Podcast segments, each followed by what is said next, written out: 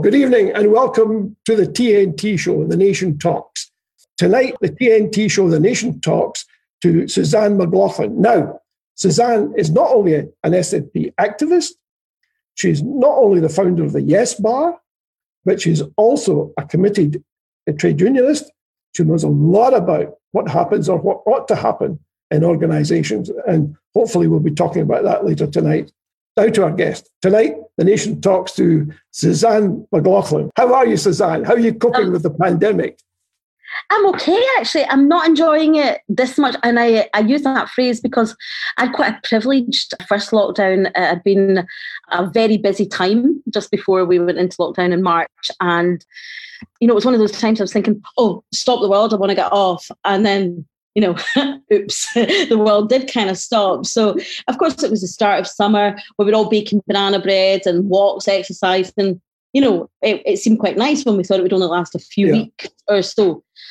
But now, obviously, that we see the you know the deaths, the illnesses, and you know, and and I wasn't undermining that at the beginning. I just mean for me personally, it wasn't you know, staying home wasn't a, a trouble in the beginning. Right.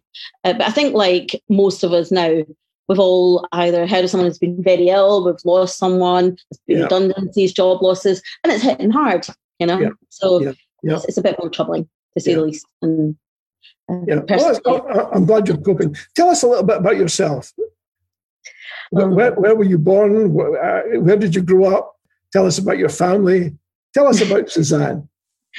Well, I'm uh, the only daughter of a, a, a single mum. My mum was a teenage orphan when when I was born in the 60s um, in a, a, Irish Roman Catholic family in Anderston in, in Glasgow, where ironically I've come back to live two minutes from where my mum was brought up. But so I had a, a, a quite a unique childhood, um, I would say, wonderful in many ways, a, a great closeness now. But um, I certainly grew up in the late 60s, early 70s in a, a very, very poor poverty stricken household, to be honest. Yeah. I had a, um, an outside toilet till I was nine that we shared with everyone else in the, the tenement. And, you know, I was certainly um, happy. I'm not painting my childhood black, you know, but I certainly was very aware uh, that there was haves and have nots in the world.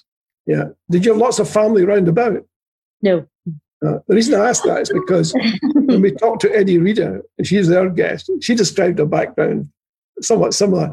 The difference is that she was surrounded by an enormous extended family. We did have a we did have um, you know I did have cousins, but see in those days uh, close cousins, but in those days people lived quite far away. I mean they only lived that side of the the family, my mum's aunt, and they lived in outside Johnstone, which you know we lived in in the west of Glasgow at that point, Partick and Yoker, and and that was two buses and a ferry and a, and a mile walk you know with so it, you know in those people didn't have cars and that so it was a you know yes there was people there you know we weren't wasn't just me and her against the world but it, it did feel like that a little bit and the world wasn't small yeah. if you if you didn't have transport but so I, I grew up uh, like that and you know I had a kind of um, wonderful kind of loving childhood in, in many ways, but just a, a very poor one. I was taught, I suppose, my mother's passion was reading. She didn't have any money. And uh, so, but libraries were there, the gifts of libraries. So I was taken to always a mountain of books. And uh, I, I learned that you could go anywhere in the world while, while sat beside the, the two bar fire in, um, in, in the single end and that we lived in. So, um, and my mum was a voracious reader, and uh, her father, before he, he died, had been uh, a trade union rep in the shipyards yeah. um, and was a, a, member of the Communist Party. So uh, there was a one of my earliest memories has been sang the red flag um, as a as a child, and you know, so um, there was a there was a very strong, and I and I, where I lived there was a very strong. Um, sort of view that the Labour Party were gods, you know, and, and, and indeed they were in some ways at, at that time. You know, the the men like John Maclean, Maxton, you know, they they gave healthcare and, and Nye Bevan, obviously. They gave yeah. libraries, they gave swimming pools, and yeah. uh, they made these things possible. Yeah. Um, so, but it was very much where I lived. Well, you know, you you you went to the library, you voraciously devoured books. And there was an expectation that when you turned 16, you know, you got your name in the, the corporation to wait for a house. You joined the Labour Party and you joined GMB. You know, that was, you know, so I was, it was no surprise really. I came into to politics young in life. and and what took it, was that enormous uh, commitment to reading and and knowing about the world. Did that take you into journalism, or did that happen later in life?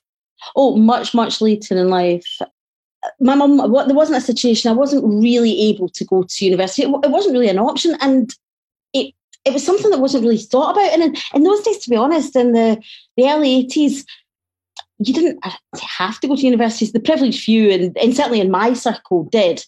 But you know, Glasgow University might as well have been a million miles away. There was no yeah. expectation that I would go there. The expectation is I was that I would leave school and get a job um, yeah. and, and contribute which I did. So at that stage, you know, I various wee bits and jobs. Uh, I was a magician's assistant and I worked in a shoe shop. Very briefly, um, you know, so you know, I worked. It was, and you could leave a job on a Friday and bring a new one on a Monday, you know. And uh, yeah, all yeah. my friends, we all had jobs and we all we all worked and uh, and uh, went on marches and ranted and railed about Thatcher. And so there was a you know, it wasn't a bad time. It was a it was a it was a great time. It was a time I look back with much fondness and um, still I still hear myself say Thatcher, Thatcher, milk Thatcher. So some things have, have, have, have lasted beyond those days. Now you you were a member of the Labour Party too. I was. Right? Yeah. I was. Yeah. So what happened? Did did did you leave the Labour Party or did the Labour Party leave you? Oh no, I very deaf. Well, I was kicked out. Um, well. um, I wasn't kicked out of the party. I was a Labour staffer, actually. Um, funnily enough, I I was very committed to Labour. I was I was a little bit left of Labour. I still am really. Um, but I I started working for Labour Party. Must have been early, very early twenties, and uh, I was very fortunate. Um, I had the best boss in the world, who's still one of my greatest friends and a fantastic mentor and someone I champion on a regular basis. I worked for the, the one and only Tommy Sheppard. Oh, yeah. So, uh, yeah, I absolutely adored him. And he was a great mentor um, and uh, really wanted young women and, and, young men in the party to come up and come forward. And uh, yeah, I was, but I was a wee bit, um, a wee bit too shouty. You know, I, I remember um, been in a temper, being told at conference I was not to raise my fist during the red flag, and you know I was I was young and uh, um, shouting for more and better, and uh, I was you know I got myself into a pickle, and uh, one time asked uh, George Robertson if he could spell socialism, which. Um, beware the defence secretary scorned um, and uh, eventually, um, Jack McConnell, who was general secretary at the time, said to me, you know, um, doing his best apprentice uh, impersonation, you know, it was with regret, Suzanne, you're fired. um, but I stayed um, a member of the party at that point for a wee bit of time, although much in the huff. But I was I was losing uh, I was losing belief. Obviously, the, the, the in seriousness, the yeah they were leaving me. Um, and when Tony Blair marched us into Iraq, and the, I went to the the Million March in, in London, and I knew it was time to go. And and I sort of lost my way with party politics, I suppose, for like like many of us in the west of Scotland for quite some time. I stayed in trade unionism. It was then I really started becoming more involved in local sort of feminist politics and um, and more involved in trade unionism and uh, but I left party politics for a long, long time. Yeah. So presumably you were always a trade unionist in some way, shape, or form. Uh, so yeah. when did you become, as it were, very active in trade unionism? Did you actually become an official, or how did it work for you? No, I just always really believed it. I was well when I joined the the Labour Party as a staffer. It was a closed shop in those days. So to join the GMB, and there was also uh, there was another lovely man in, that worked in the Labour Party at that time called Noel. I forget his second name. He was he would tell me at that point he seemed ancient. He was probably forty, you know, and uh, but um, he talked about trade unionism, and then I could have listened to him for hours. And Lesley Quinn was uh, was my one of the bosses there as well, and you know they would tell stories, and and of, of course Tommy. So I like to read. I remember, you know, my favorite book is still was and still is uh, the Ragged Trousered Philanthropist for me, there was this aim when I was young. When I was young, there was, a, I've, I've spoken about this before, but the scheme that I grew up in, there wasn't very many ways out of that scheme, to be honest. But one of the ways out of it, um, you know, if you're a boy, you could be a footballer or, or a boxer or a drug dealer. And if you're a girl, you could be a footballer's wife or um, an air hostess. So I, t- I took the air hostess route and uh, I was still very young when I started flying, having been unceremoniously shooed from from political staffer life. And uh, off I went to to fly the skies. And on my very first day, the in those Airways um, at that point still run by uh, Lord Marshall and Lord King, and uh, but both of whom were quite big trade unionists, actually big supporters yeah. of trade unionism. Yeah. And uh, on my first day working for British you know, I got handed um, a wee bag with my my uniform and bits and bobs, and uh, handed my pension forms, which I thought was ludicrous. So why would I want to pay it? No, no, I want all my money. How much can I keep for me?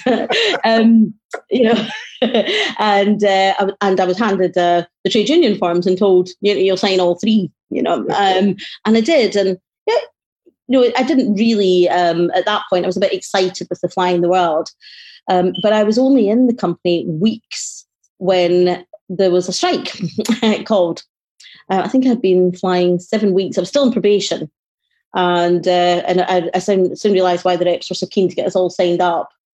And uh, and there was a a strike called because British Airways at that point were proposing to bring in a a new different salary basis that new yeah. people would be brought in, and it was much lower. And I had just made it, I just made it in the door before that happened.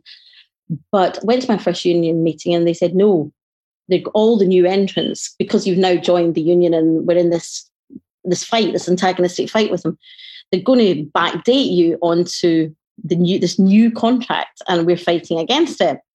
You know, my hackles rose, and I, I phoned some friends from the Labour Party and some old trade friends, and they were like, "Oh no, no, no, no, no, no, that no, you don't do that." But you know, I had relocated to down south. I was living in a in a, a B and B in Brighton, and had given up things up here. And it was a the job I wanted to be doing. And and it was sign this new contract or leave. So you know under sufferance I did sign it but I went on strike. And uh, and I stood at that picket line. And while um, while we didn't win I, I got a payoff you know I and uh, but we did stop some of the things that was happening. And so I got a kind of baptism into fire into active. It was the first time I'd been on strike. And like the, the strike many, many years later with British Airways, maybe 10 years later, we didn't get a lot of sympathy. People don't have sympathy for air hostesses. You know, when you moan about going to Rio on Friday, people don't feel sorry for you going to your work. So, and they certainly didn't feel sorry for you going on strike then either with our, our pampered, privileged life. But I've never met, um, to this day, I've never met a more solid and uh, organized group of people than yeah. uh, Tolly Dollies. You know, where yeah. it's a it's a, a, strong union. Yeah, and does it apply right across the board? I mean, for example, uh, I fly Ryanair and EasyJet. Are they unionized or or not? No, no. I, I, I, well, um, I'm sure there has been some moves to get some of them unionised and join yeah. bigger umbrella unions. Uh, but in British Airways, we have our we're so big. Our branch, it's a branch of Unite, was TGWU. Okay. Yeah. But uh, it's so big. It's actually the biggest branch in Unite. Yeah. Um, and uh, we have our own sort of little mini union within a union called BASSA. Yeah. Very powerful. I, I, only had one experience of going on strike. I was an apprentice with Ferranti in Edinburgh, and um, there was an, an apprentices strike, which was in every respect completely crazy. It was it was called. We were not members of a union. However, one day a whole bunch of guys turned up outside the gates of this training facility and said, You need to leave. And uh, being a sort of moderate sort of guy, I said, Look, can I explain a few things? If, if we stay, we'll be costing the company money because they have to keep all the supervision here. They have to pay for heating and lighting and all the rest of it and meals. If we leave, they save all that money. there was a big guy in the front of this group says to me, he reached across, he was six foot four. He reached across and grabbed me by the scruff of the neck and he said, oot. and with that, he pulled me over the, over the gate. And I ended up on strike. I'm Striking should be the law, you know. I'm all for closed shop. So uh, I'm not sure it had much effect, but it, I, I got two days off, which wasn't a terribly awful thing. Well, you know, the thing is, it has, it is one of my red lines in my life, and I don't, I don't have many. As you get older, you know, you you become less. You know, there's many things you care about, but you you you learn nuance. But I would never cross a picket line. Yeah. I'm a, a good West of Scotland uh, laddie. You know, um, I, I couldn't have I couldn't have gone home. I couldn't have gone into any of my friends' houses, and I still wouldn't. It's just not something I would consider doing. It's the worst of the worst. Of How did you cope with the move from the middle of Glasgow to the middle of where was it? Where were you? Gatwick. Brighton. Brighton. Oh, gracious. Loved, Loved every minute of it. What a time to be alive, to be young and single and flying the world as a long haul stewardess. And the, oh, it was the early 90s and the time of excess. And, uh, yeah. oh, you know, 10, off to off to New York for the afternoon, off to Seychelles for 10 days. Fabulous. Yeah. Loved it. Loved every minute of it. Yeah, I mean, it does sound glamorous. There's no question about that. But as somebody who's done more than his fair share of transatlantic travel, I mean, I was always completely out of it when I returned from a trip to the States. I mean, I've been in business meetings, I kid you not, I have actually fallen asleep with jet lag mm. and been completely unaware. Sounds crazy. I mean, there's no doubt about it. I mean, the, one of the stupidest things I ever did was uh, while I was on a, a, just an overnight trip to Vancouver. Now it's a an eight-hour time difference and a, and a twelve-hour flight, and flying oh, back the next day. Yeah. And I'd been in Japan just three days before, so I couldn't have told you if it was New Year or New York. And uh, I came home with my suitcase, and I'd bought a patio dining set, kind of plastic kind of garden dining set. I lived up a tenement. Like, I bought this garden set. jet lag sends you crazy, and but it's it's a it's a wonderful life in many ways. But it's I think it's a little bit like, and and I, I've never been in those, but from speaking to friends, it's a little bit like I think the military or acting where you go into a bubble with a group yeah. of people and you live with them you know yeah. it, it's a it's a very different kind of world so yeah. it is a lifestyle and, and and it's great fun but it has its it has its very real challenges you know um, loved ones have died while I've been the other side of the world and I've not been there to hold the hands and I've missed Christmases and and birthdays and and weddings and important times and uh, you know it's uh yeah it was a it was a bit of a wonderful life but I I, I remained a very strong trained unionist and, and, and still am and still a, a member of Unite and uh, you know we've had many many fights along the ways but I I believe it, it, it taught me the importance of collective responsibility, grassroots organisation, friendship, loyalty, yeah. dignity. You know, everything I think, you know, I learned about being a team. I learned through trade unionism or football, you know. Um, yeah. yeah, yeah, fascinating. I, I remember I did one trip just after 9 11. It was Virgin to, I don't know, it's somewhere in the States. And we were pretty much alone in the economy. I mean, I, I, it was a huge 747 uh, and the cabin crew said, "Come and sit with us because." Because there was just no one else around. So we all sat together and they said, What do you want to eat? Because we've got masses of stuff up there which we can't eat. And it was fascinating because it was two women from Glasgow. And their, their discussion was about, you know, we both got mortgages very recently. If this continues, looking at this empty plane, what's going to happen to us? Uh, and you know, it was it was serious. It wasn't just a joke. I mean, this was because nobody knew what was going to happen. You know, we, this is before the Iraq War and stuff. It was just all of a sudden the place had closed down, and there are sort of connotations with COVID. It seems to me it's like all of a sudden something happens. You're not prepared for it. What do you do? You've got commitments. You've got all these other things you need to be getting on with. But I want to come back and talk about the bubble, if I may, uh, because it, that, to me that's fascinating. Do you see any similarities between politics being a bubble and the bubble that you experience? Because that's the way it looks from the outside sometimes. Well, you don't have to live with uh, the people in politics, thank goodness. so, um, but yeah, I, I, there is a, I suppose there's some similarities. I think um, Scottish politics, um, particularly Scottish politics on Twitter, is a very, very, very small, small group.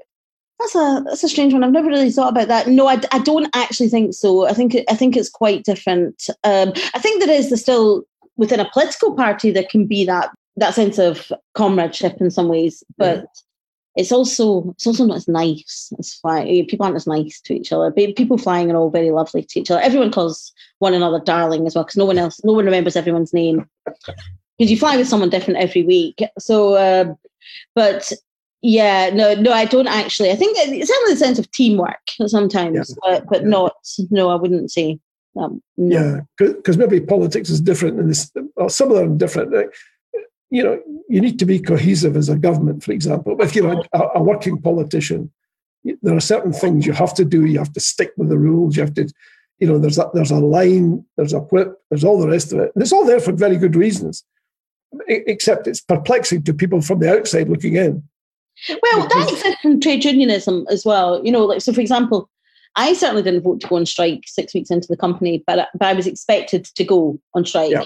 because it was for the benefit of everyone. And, you know, there's a reason for the word we use for strike breakers, scab, still collecting all benefits. The acronym, you know, the, the spoils are for the people who work hard for it and those who are prepared to put their their livelihoods and their on the line for for for betterment. So there is a reason, but trade the what the similarities, I suppose, is as you say, the whip or collective responsibility or whatever. You argue your point behind closed doors.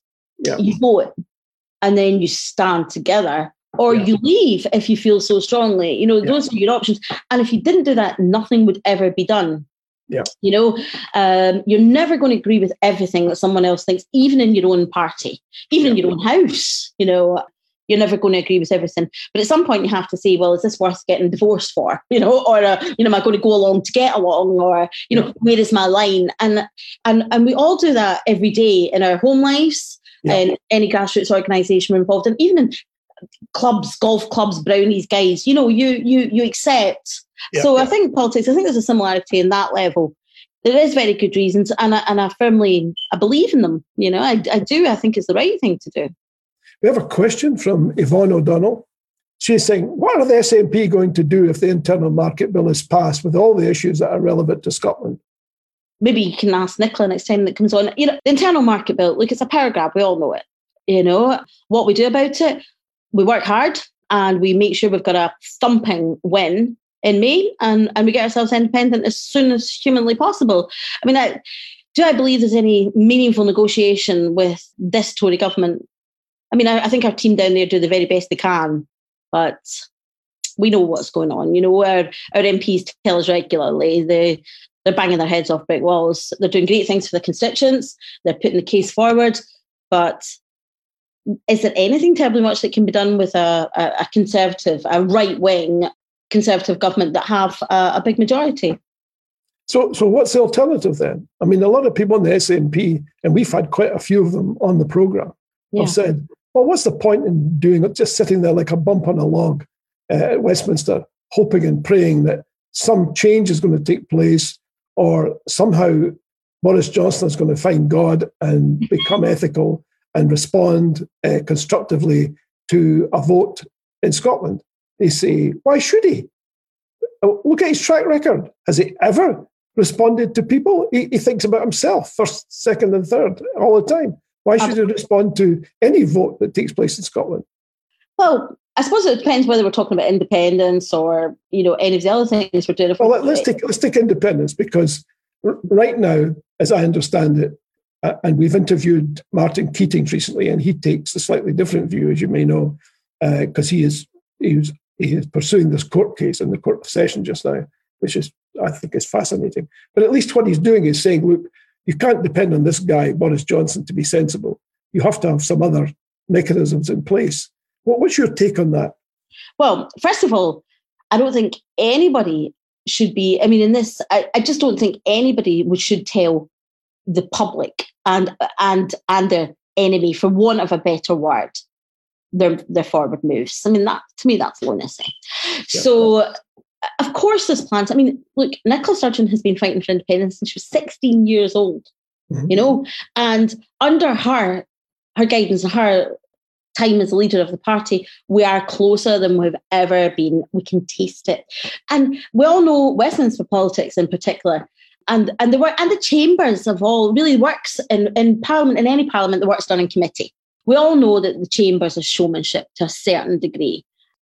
I feel that both our, our MPs down in Westminster and a lot of the, the work, I, I totally take the point that a lot of it, what it's doing is creating a situation where it is almost impossible for Boris Johnson to say no. no. I mean, he can say no, but he'll end up looking like Trump saying I've won. You know, as if you believe in devolution, and I'm not saying Boris Johnson does, but nevertheless, we have devolution.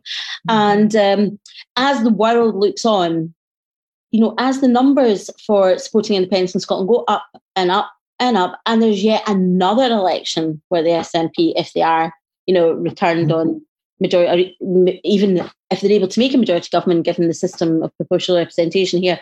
But you know, it is election after election, poll after poll, and we just keep on winning, and support for independence just keeps on growing.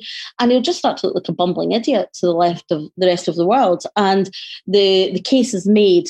And I really do believe that it's not in any politician any gift to give a, a, a country its its right to self determination. It will be the people who decide. And as the numbers become much bigger, it is just something that will to the rest of the world will start to look lunacy if he keeps on stamping his feet. Yes, of course he might still stamp his feet. And I firmly believe that that'll be planned for and dealt with in the right way. What we're doing so far, is working. You know, let's keep it. And every time Boris Johnson opens his mouth, the polls go up for independence a little bit. Why wouldn't we want him to keep doing that? He's, he's doing a mm-hmm. greater job than any of us could. Yeah. Well, we've interviewed a whole bunch of people who are not independent supporters. They've been guests on the show. And one of the points they make continually is pretty much they're in agreement with you, which is that I think the maybe the exception they make is they don't think that Boris Johnson will necessarily concede the point but they do feel, unless I'm mis, uh, misstating this, they do feel the case will be made. And there's a difference between the two. Yeah. in other words, in every other respect, the case is made, but the guy who makes the decision and actually changes uh, the process is somebody who's not within that sense of being making a moral decision. Because what you're talking about, what you've described as moral pressure, it's, it's not legal pressure. It's not constitutional pressure because we have no constitution. It's, it's in fact moral pressure.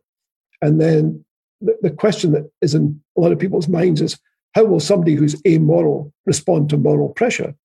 And it's a reasonable point, I would suggest.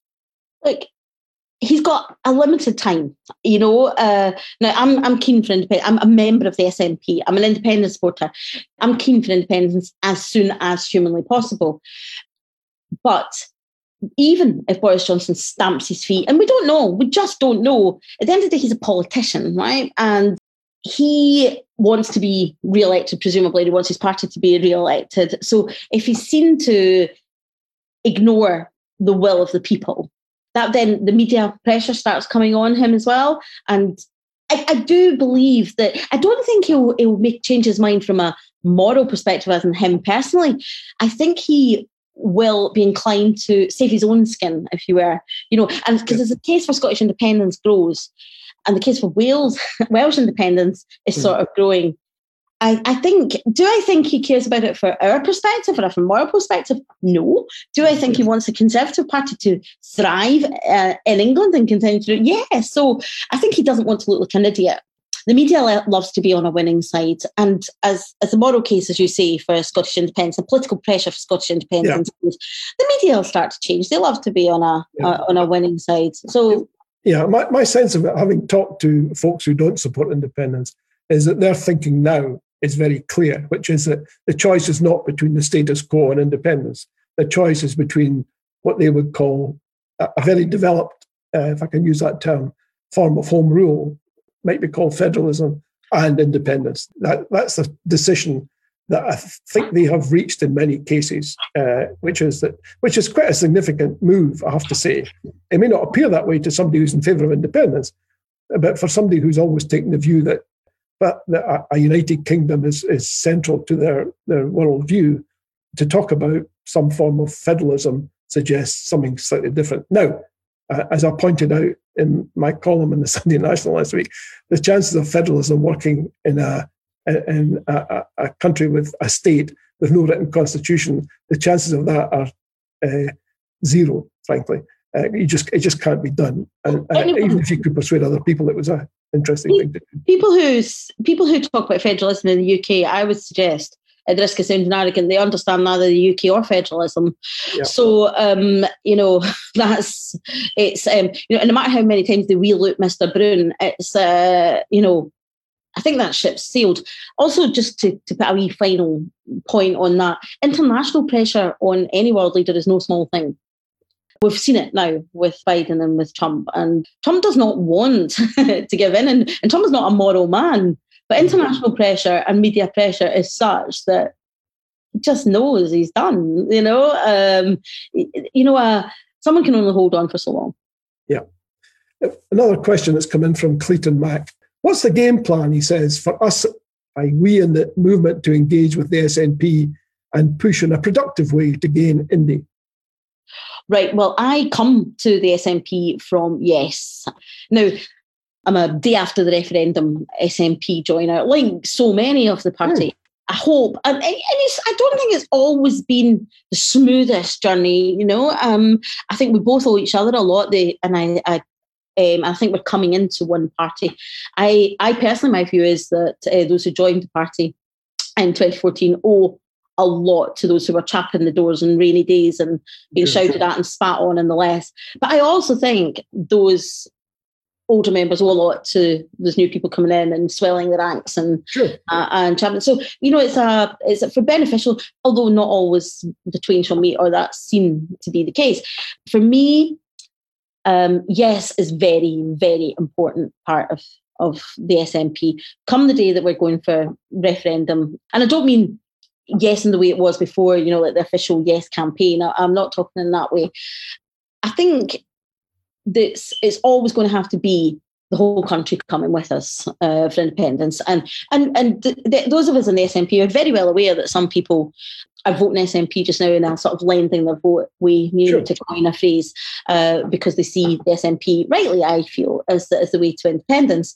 So I think for most people that voted yes in 2014 and people that have come since, the it was a very for us, you know, I hear this talk of from some Labour people and some of this, of this divisive referendum. To me, it was the most joyful Scottish spring, happy. Um, I mean, I think of that summer like you, and you smile. You know, to me, it was the most.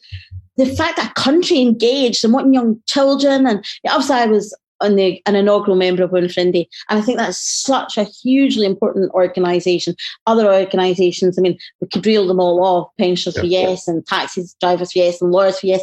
Um, keep doing that, and those of you who are in these organisations, I would say pensioners for Indy, or you know, mm. if you've dropped away a wee bit, you know, as happens, people of grassroots um, activists have lives. You know, um, uh, not everyone's a, a, political journalist or a, a, a, indeed a party member or a candidate, but drop back in. You know, it's and and do what you can. You have your obviously COVID it was the exception, but even online, join your groups, um, speak to your neighbours, speak to your families, you know, as it was off said after, in the couple of years um, post referendum, if we can all bring one person with us, you know, we're there and then some. And I think these groups will be so important. And I think to remember, it's no small thing we're trying to do. We're trying to end the British Empire. We're trying to throw, overthrow the, the union.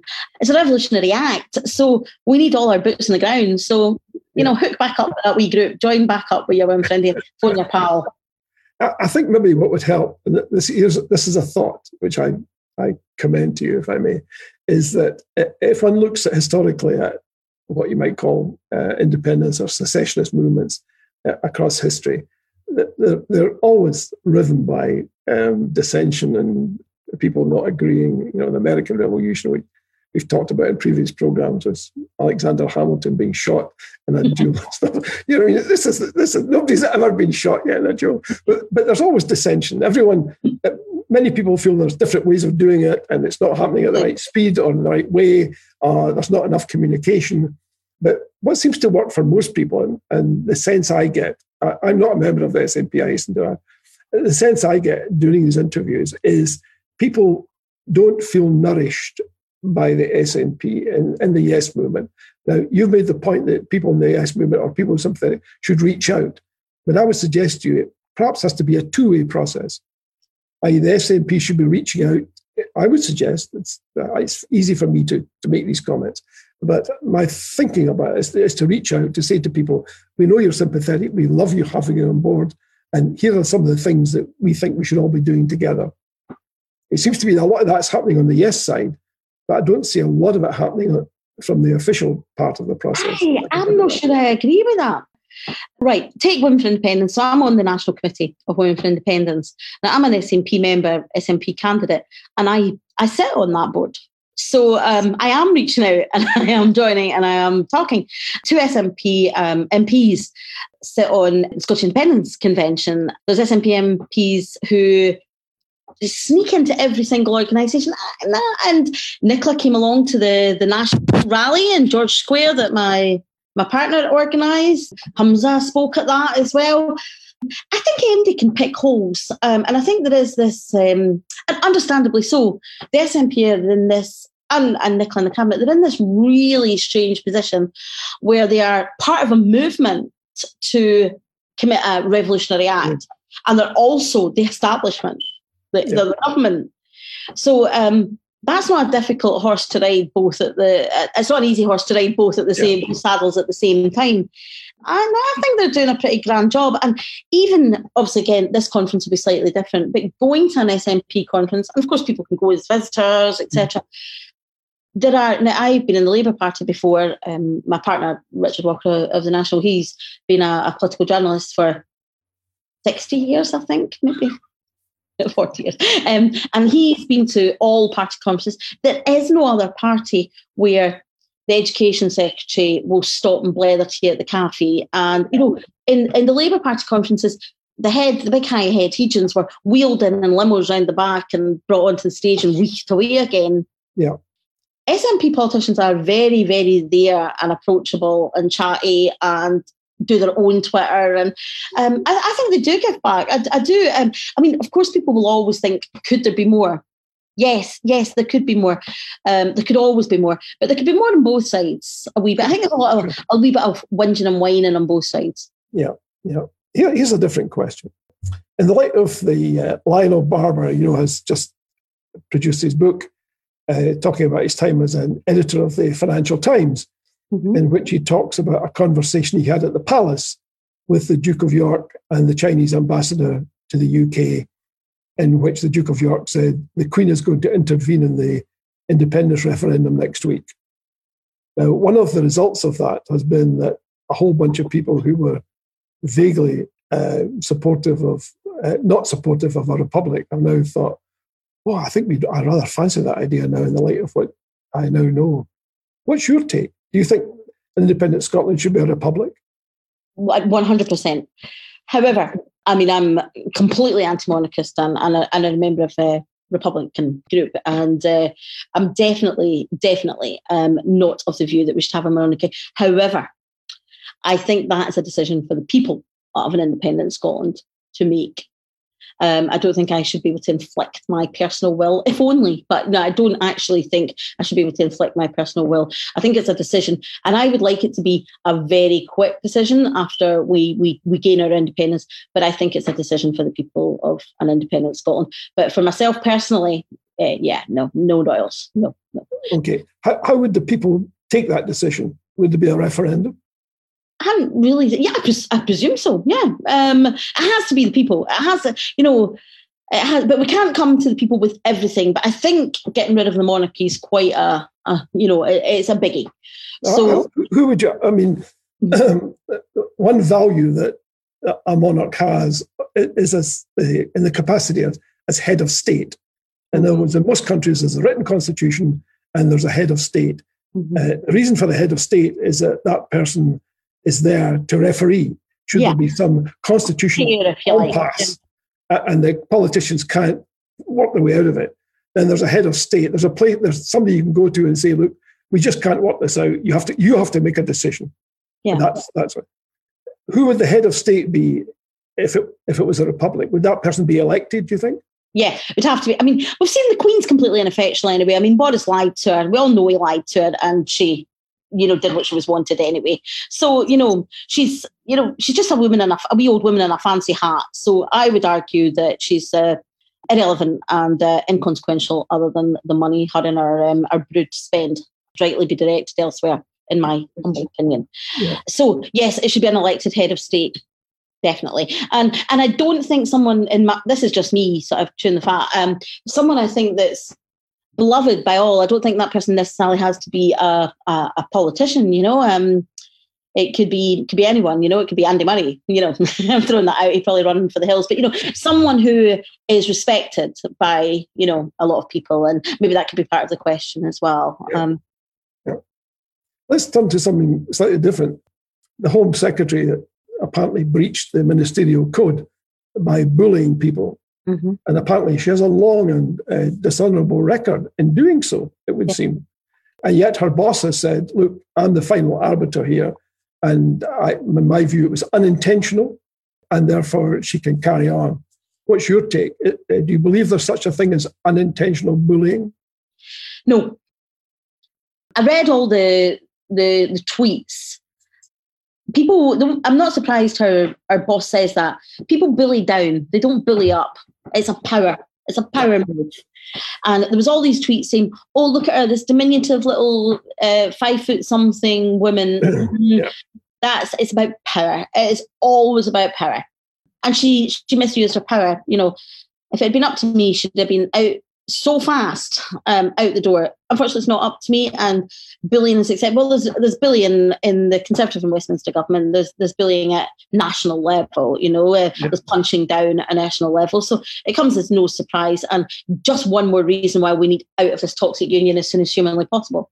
Yeah, it, She's a, a piece of work.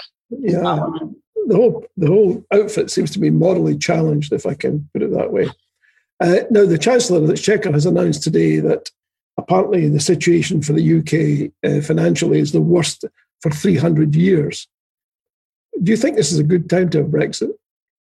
No, it's never a good time to have Brexit. It's, just, it's absolute economic suicide. Again, vanity, ego, boys' club, you know, and the, just tinged with a wee side helping of racism and, to say the least, fake nostalgia. You know, this this phrase, take our country back, you know, take it back to where? 1950, you know, and even then, this um, this whiff of um, not all the green grass of Rupert Brooke type of nostalgia, what they yearn for didn't exist. It maybe existed for Boris Johnson and the, um, you know, the big uh, lanky hen brown type with the top hat, you know, that, that sits beside him it maybe existed for them in the cloisters of Oxford University or the, the grasses of, of Eton and Nanny and Mummy and, uh, you know, what was it he said the other day? He's fit as a butcher's dog, you know, and he's, uh, you know, flying his flag and the bunting, you know, um, you know, it's this thing that they're trying to get back. And, and when you delve deeper to anyone, and I, um, I've flown uh, in in the, the case of my job. I've flown. There's quite a lot of the pilots um, I wouldn't blanket because it's never true about everyone, but it's quite a a wealthy salary, and a lot of the the pilots and the captains come from a military background, and there is this kind of oh yes, and uh, that kind of uh, fly the flag and uh, the yearning for those days. And but when you dig deeper, oh, you know, we'll take our country back. What is it you can't do as part of Europe? And they don't know. Even the, you know, even politicians, they don't know. They couldn't think. They can't tell you what Europe did. They've got some vague idea. It's it, again, it was just a power move it's it's economic suicide um, at the moment, and and yet again here we are, yet another reason. I mean, they're making the case for us, as we said at the at the top there. They're they're they're making the case for independence for us, but this um, worst economic system, situation for three hundred years, yes and no. There's still the massive amount of money for their defence budget that was found down the back of their couch the other day.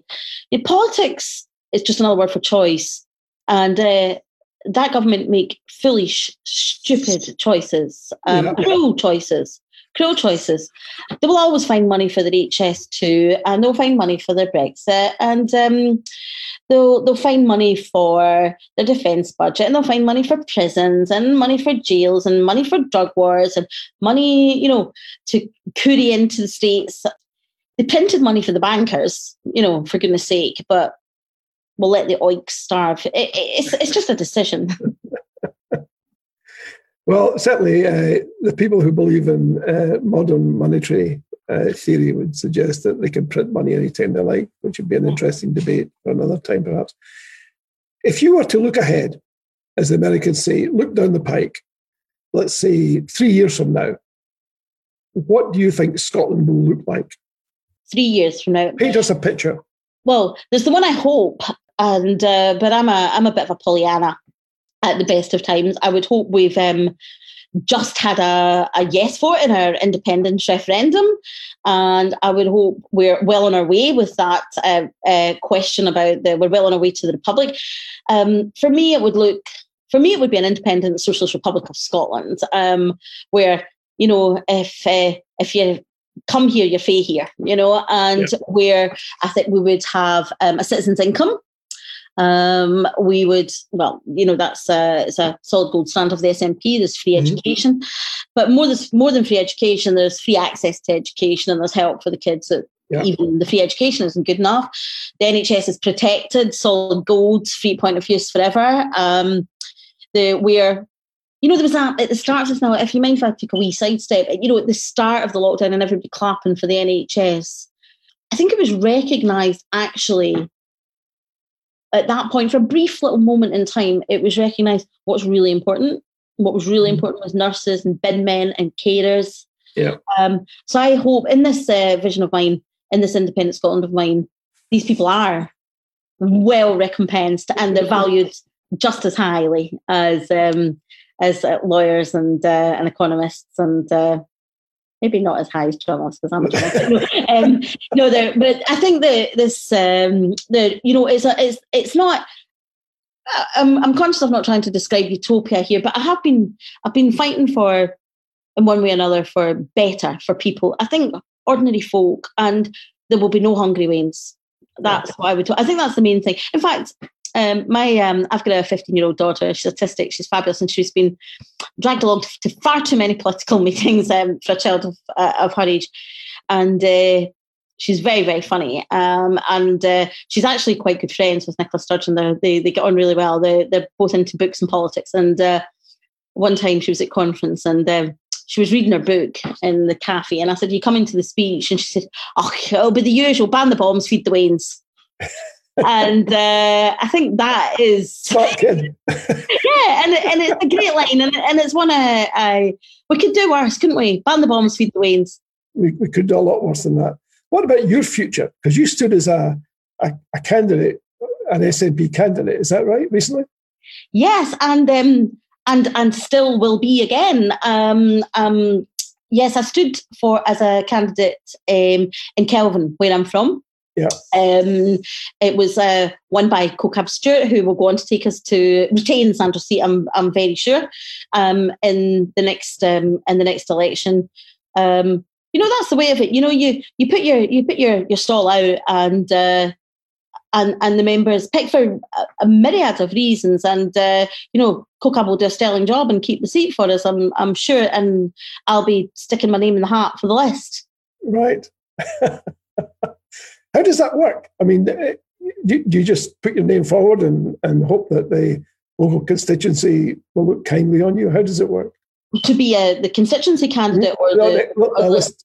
Yeah. Or the list. Well, the list is is chosen. There's a, a vote for every party member in um, every branch yeah. in uh, in a region. So I'm in Glasgow region, for example. So okay. uh, all all the members of all the branches in okay all the regions in all the areas in the region of Glasgow will all get a vote. Um, and it's a you know a single transferable vote system, yep. and uh, you know the, the party will publish a don't actually recall uh, from 2016 if it's the top 10 or the top 12 names or whatever. And don't, don't, don't you have a, a, particular challenge though if you're in a uh, a strongly, uh, and one could say almost a formidably strongly SNP area, yeah, the chances are uh, of um, getting through on the list are, are minimal. Surely, yeah, yeah. Absolutely. You want to be in Aberdeenshire or something. Aye, south of Scotland, but that. Um, oh yeah.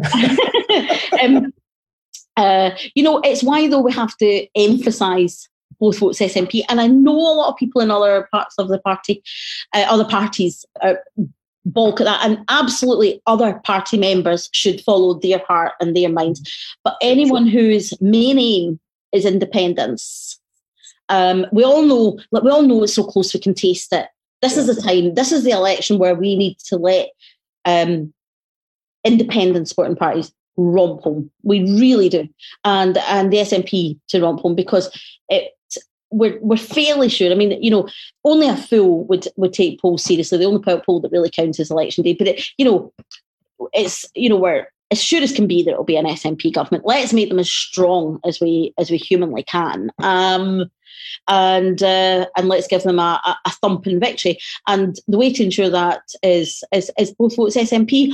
This time, let's get over that line. Let's get independence, and uh, you know, and then the country will will blossom, and uh, you know, people will fall into their natural, you know.